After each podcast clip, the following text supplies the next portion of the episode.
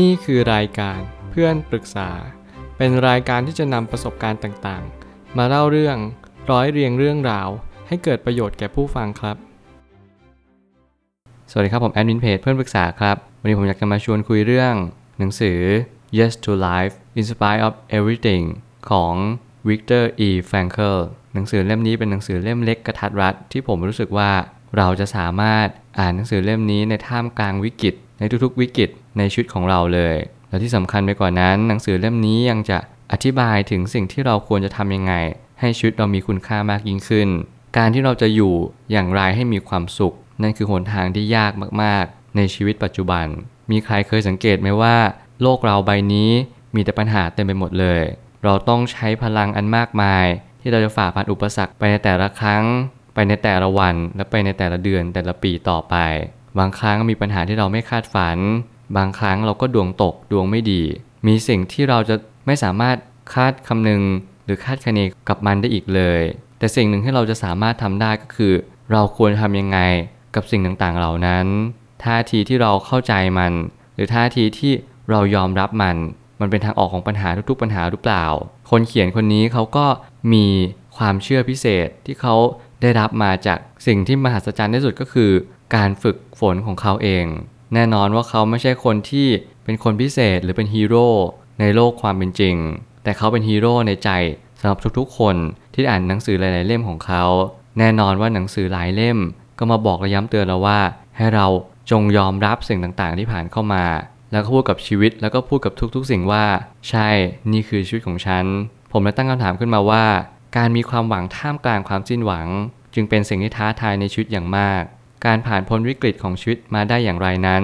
ต้องผ่านหนังสือเล่มนี้เท่านั้น หนังสือเล่มนี้เป็นหนังสือที่เราจะฝ่าฟันอุปสรรคและวิกฤตในชีวิตไปด้วยกัน แน่นอนว่าใครที่กำลังวุ่นวายกับชีวิต แล้วก็กำลังหาทางออกในชีวิตอยู่ แล้วคุณไม่เจอหนทางนั้นเลย ผมก็ได้แต่บอกว่าคุณควรจะหยิบหนังสือเล่มหนึ่ง นั่นก็คือเล่มนี้ขึ้นมาอ่าน แล้วคุณจะได้เรียนรู้ว่าชีวิตมันไม่ได้ยากขนาดนั้น แน่นอนว่าหนังสือเล่มนี้อาจจะยังไม่มีแปลไทย แต่ผมเชื่อว่าใครที่พออ่านหนังสือภาษาอังกฤษได้ หนังสือเล่มนี้ไม่ได้อ่านยากขนาดนั้น เพียงแต่ว่าคุณพยายามทำความเข้าใจตาม คุณอาจจะอ่านไม่เข้าใจในรอบแรก รอบ 2 รอบ 3 คุณก็สามารถเข้าใจมากขึ้นได้ นี่ความมหัศจรรย์ของการที่เราอ่านซ้ำๆแล้วก็ทบทวนตัวเองไปด้วยว่า เราเข้าใจจริง ๆ หรือเปล่า ว่าคนเขียนเขาต้องการสื่อถึงอะไรจริง ๆ ใครที่เคยอ่านหนังสือเล่มแรก Man is Search for Meaning จะรู้ชัดได้เลยว่า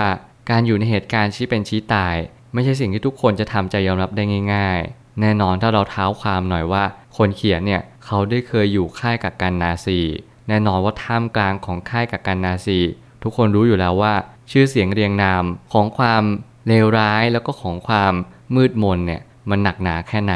การที่เราอยู่ท่ามกลางอารมณ์ของการที่เรารู้ว่าวันหนึ่งเราต้องตายเนี่ยมันเจ็บปวดและทรมานมากๆ ทุกวันนี้ที่เราอยากมีชีวิตอยู่ พอเรานึกถึงอนาคต ทุกๆวันว่าเฮ้ยเราอยากจะไปนู่นไปนี่ไปนั่น เราอยากจะไปทะเล อยากจะไปถ่ายรูป เราอยากจะมีลูก หรือว่าเราอยากจะมีแฟน สิ่งเหล่านี้เป็นสิ่งที่ทำให้ผมเชื่อว่ามนุษย์ทุกคนเนี่ยอยากมีชีวิตอยู่ต่อไป เรามีความหวังในการมีชีวิตอยู่ เพราะเราเชื่อว่าอนาคต มันต้องมีหนทางที่มันแก้ไขในวันนี้ได้แน่นอนและนั่นคือสิ่งที่สำคัญที่สุดว่าเขาทำได้ยังไง ที่คนเขียนคนนี้เขาพยายามยอมรับสิ่งตรงหน้า และเขาก็เข้าใจว่าเออสุดท้ายแล้วชีวิต มันก็ ไม่ได้สุดท้ายอยู่ที่ตรงนี้จริง ๆ ปรากฏว่าเขาก็รอดจากเหตุการณ์ครั้งนี้ เพราะว่าสงครามโลกครั้งที่สองเขาก็ได้รับการปล่อยตัวของผู้คุมขังทั้งหมดเลยในความโชคดีในความโชคร้าย ที่เขาได้เคยผ่านมรสุมชีวิตมา เขาก็เลยได้เขียนหนังสือเล่มนี้ แล้วเขียนหนังสือหลาย ๆ เล่มของเขา ที่เขาได้รังสรรค์จากประสบการณ์ของตัวเอง ว่าการรอดตายในครั้งนี้ มันไม่ได้สำคัญเท่ากับการมีชีวิตอยู่อย่างไร ให้มีความสุขมากที่สุด เพราะเขาไม่ได้อยากจะมีชีวิตที่เพียงแค่รอดตายเท่านั้น แต่เขากำลังจะสื่อสารว่าทุกๆ คนกำลังจะเจอปัญหาในชีวิต ทุกคนต้องเจอความตาย ทุกคนหลีกเลี่ยงสิ่งเหล่านี้ไม่ได้ เพียงแต่ว่าเราเข้าใจหรือเปล่าว่าชีวิตคืออะไร แล้วเราควรจะทำยังไงกับมัน อย่างน้อยก็ต้องทำใจยอมรับสิ่งที่กำลังจะเกิด และสิ่งที่เกิดขึ้นไปแล้ว การจะมีสิ่งใดช่วยเรานั้นไม่ใช่เป็นการให้เราผ่านเหตุการณ์นั้น โดยไม่รู้สึกอะไร แต่เป็นการตระหนักรู้แทน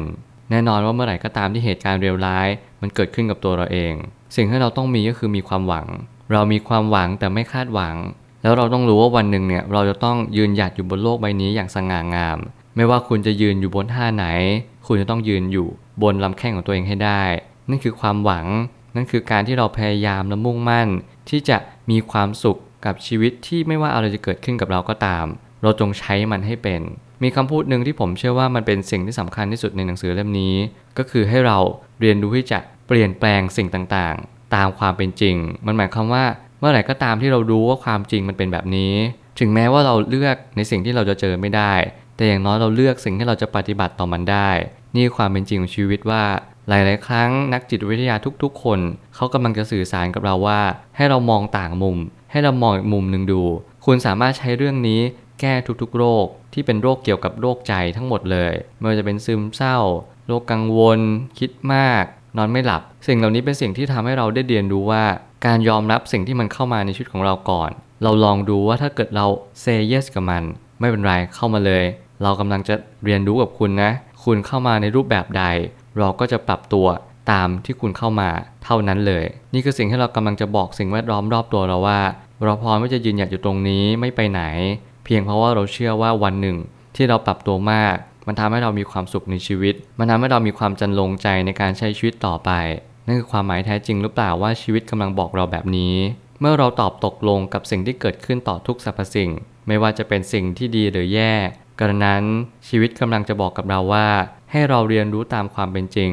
ไม่ต้องทำอะไรให้มันแย่ลงไปกว่าเดิม แล้วผมเชื่อว่าประโยคนี้กำลังย้ำเตือนและให้กระตุ้นเตือนจิตใจของทุกๆ คนว่า เราไม่จำเป็นต้องทำให้ทุกเรื่องมันแย่ลงไปกว่าเดิม มีหลายคนที่รู้สึกว่าทุกคนกำลังว่าเรากลด่าเราดูถูกเราสารพัดสิ่งที่มันถาโถมมาให้เรา สิ่งต่างๆ มันกำลังแย่ลงเนี่ย ผมเข้าใจว่ามันอาจจะทำให้คุณรู้สึกแย่ และก็ทำให้คุณอยากหนีออกไปจากตรงนั้น แต่ช้าก่อนใจเย็นๆค่อยๆ พิจารณาแล้วก็ดูว่าเฮ้ยอะไรที่มันทำให้เราแย่จริง ๆ เหตุการณ์ไม่เคยบีบให้เราต้องทำแบบนี้ เหตุการณ์มาเป็นตัวชี้วัดว่าเราสามารถจะรับมือกับมันได้ดีหรือแย่เพียงใด